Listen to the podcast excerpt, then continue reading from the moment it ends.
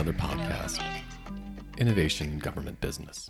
I'm Christian Dunn, Managing Partner at Strategic Institute for Innovation in Government Contracting.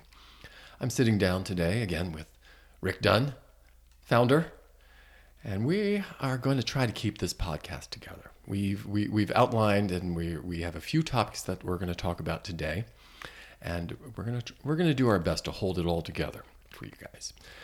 Rick, uh, we're coming to the end of a Memorial Day weekend, and uh, you know, we we honor our fallen uh, that fell, that fell in battle, uh, defending freedoms and our country. And uh, it's a, it's a somber day, but it's a day that we we actually use to celebrate.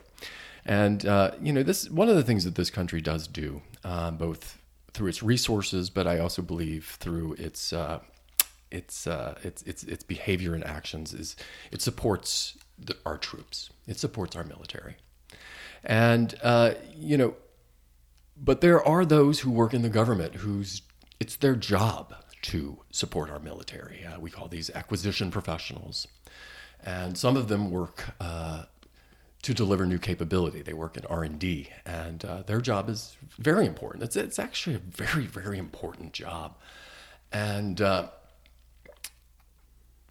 but today we're going to talk about what keeps this system well we've talked about it in the past but what keeps this system stuck? I mean we if you look at the results of this system it looks like the acquisition system for r&d and delivering new capability failed some time ago. And as mike griffin the former uh, undersecretary for research and engineering said he basically said it's, it's being kept alive with just through tremendous waste right that doesn't seem like the best way to honor our folks in the military. That uh, with these extremely long timelines, uh, not getting them capabilities, uh, you know, in, into their hands efficiently and effect, uh, and, and, even necessarily delivering the right solutions because we're because it's the whole system's so screwed up.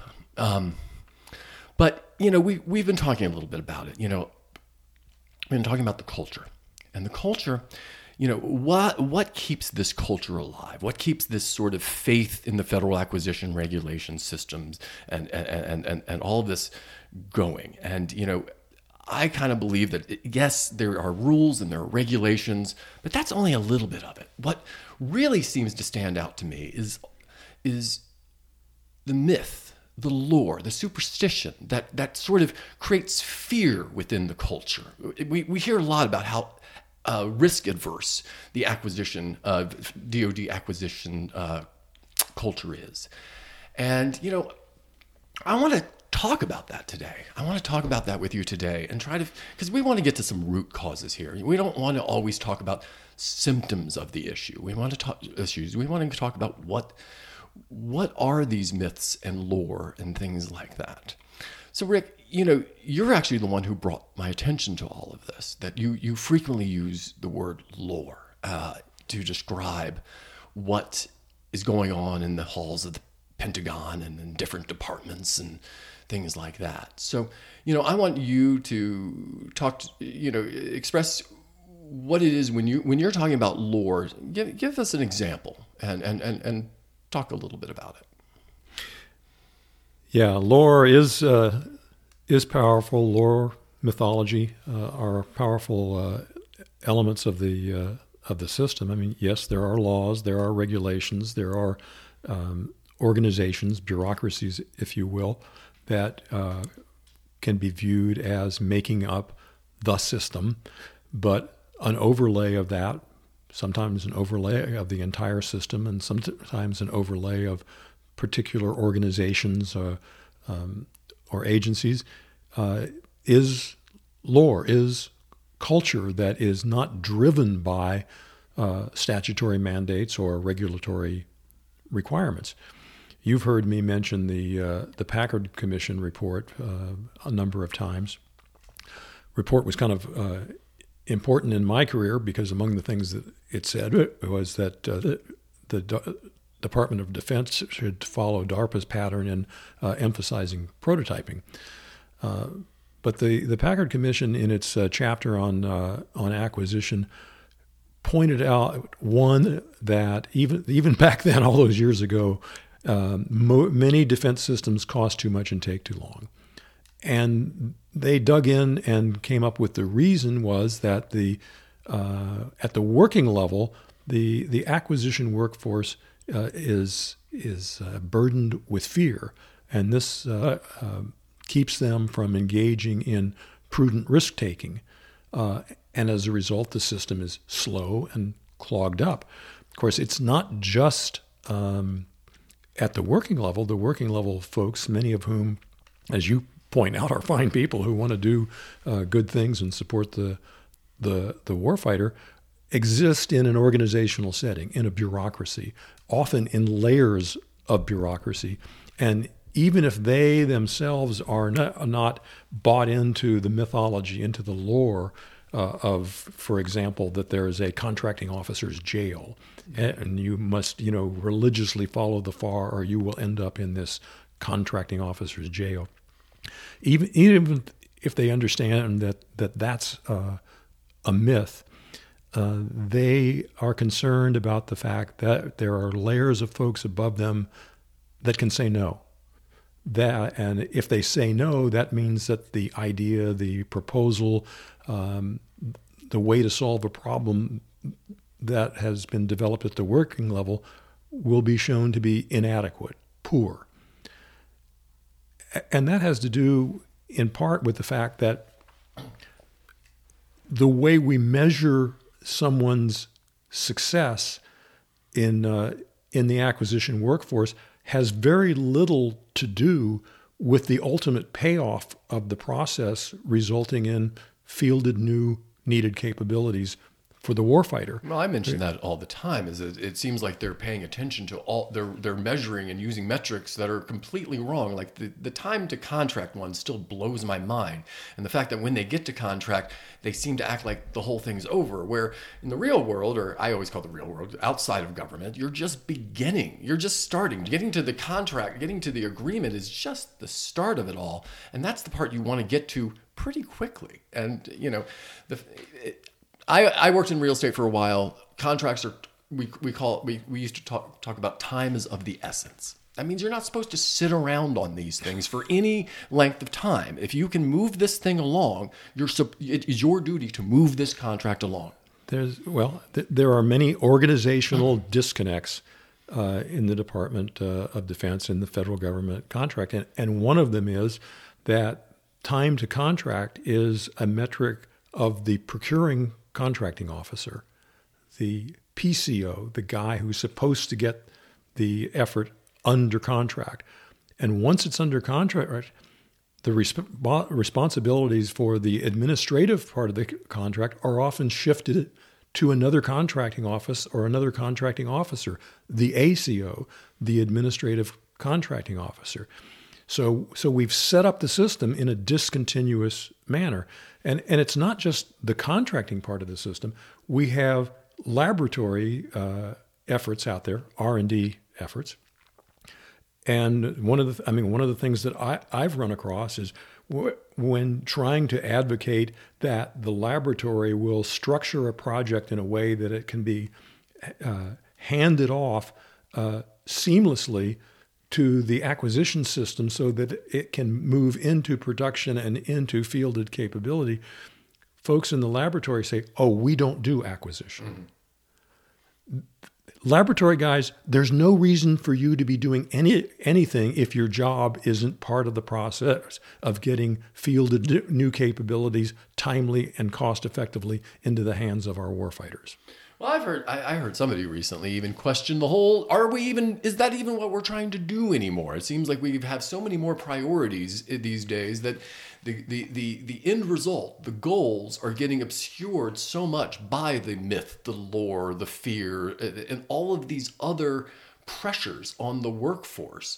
And as we've seen, you know, you you you keep mentioning the Packard Commission. This was nearly 40 years ago. Has anything been done to reduce the fear uh, in the workforce? And the answer is, I already know the answer to that. And the answer is hell no. Um, So, which they could, and that's of course a big part of the culture. And oftentimes I hear, "Oh, well, we can't do anything until the culture change changes." And I'm like, "Wait a minute, that's putting the cart before the horse. You have to do something different in order to change the culture." And you know, and I I find that to be a real problem that very few people have sat around and really contemplated other transactions, which we talk about oftentimes. And I mean, uh, when I say contemplate, I mean truly understand them. Because we, we were just having a brief conversation. I'm like, I've been working w- with other transactions for five years, and I'm still coming to realizations about things. You've been working with them for over 30 years, and you're still coming to realizations about other transactions. So, how some of these leaders who are just kind of notionally um, uh, familiar with these these vehicles because I hear it all the time. Oh, we we like other transactions, but we're good. We don't need any training or education. Uh, that seems well, well, I mean, you, you, say leaders are familiar with them. I, I remember when uh, Secretary Ashton Carter created the Defense Innovation Unit, and the Defense Innovation Unit had come up with the terminology for the for the structure of how to solicit and evaluate and uh, execute another transaction called a commercial solutions opening. And so Ashton Carter is in all his speeches talking about the commercial solutions opening, the CSO. The words other transactions, I think, never came out of his mouth when he was in office. And, and today, the, the, since CSO became such a buzzword and it was you know viewed as something that was cool, um, we had f- folks advocate for a CSO under the federal acquisition regulation.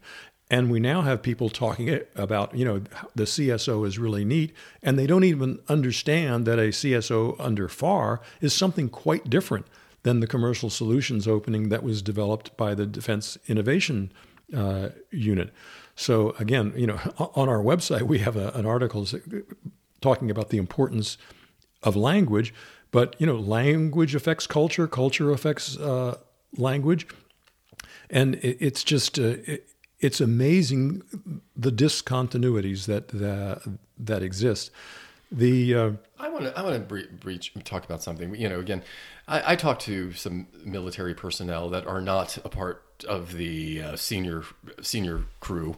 Uh, they're actually the ones that would have to go to the battlefield. Um, and you know, we had this disgraceful uh, acquis- or this.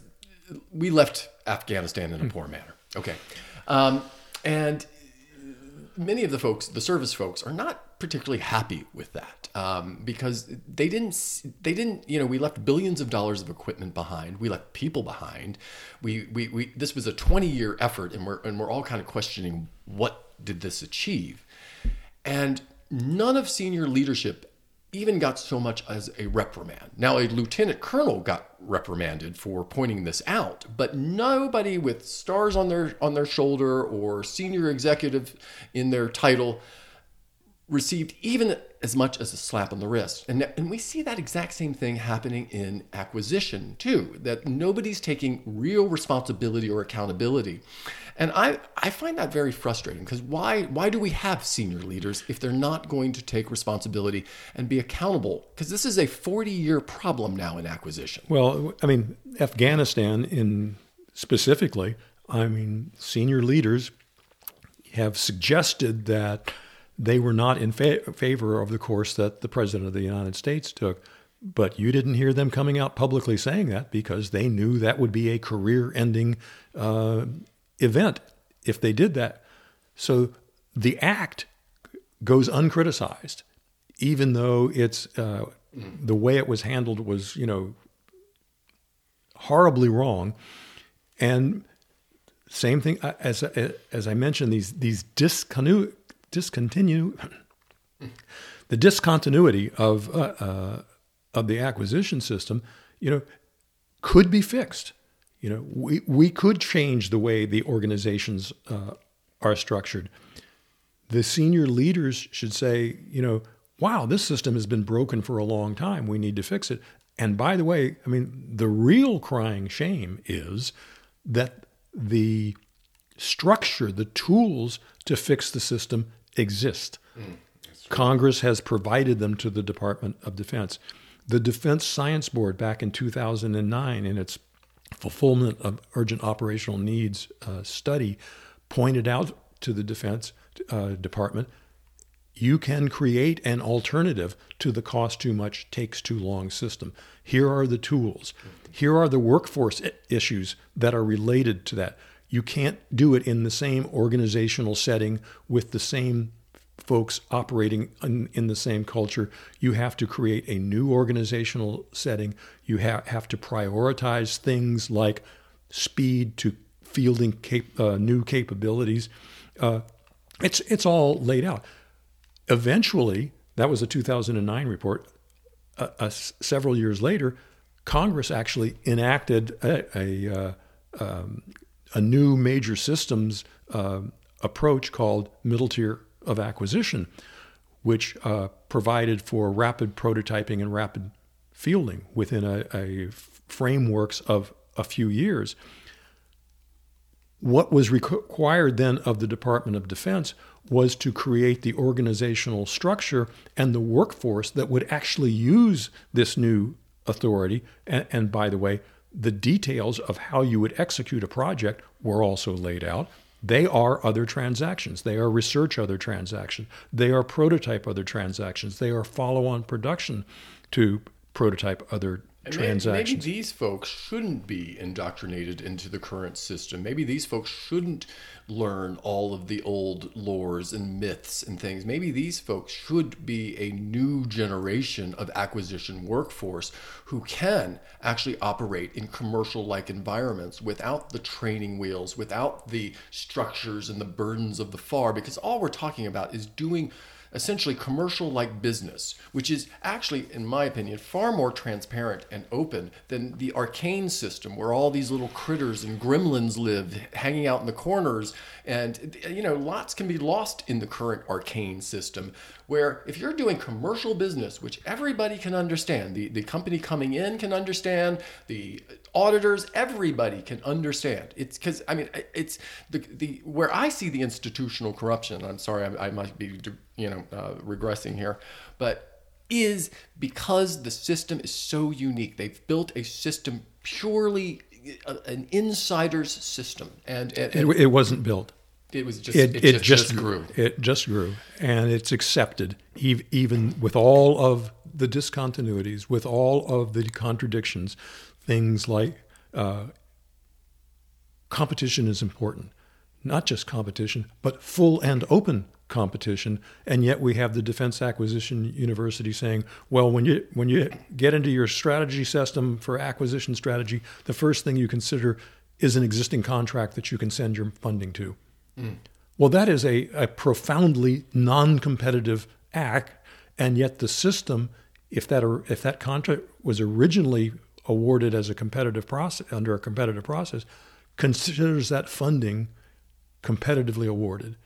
So, not only are the wrong metrics used, that hurts but, my brain. But but the metrics that are used uh, send a false message uh, about how, what's going on and how things are, are operating. And yet, the workforce is encouraged to embrace this falsehood, to embrace the, the discontinuities, to, to think that socioeconomic programs are somehow inherent in a contracting system, and not thinking about the uh, the origins of socioeconomic programs and how they just grew over the years, developed constituencies, and how they burden the contracting process. Well, I, I, again, I think that's more of we created a, a, inherently unfair system, so let's go back and try to add some fairness into it.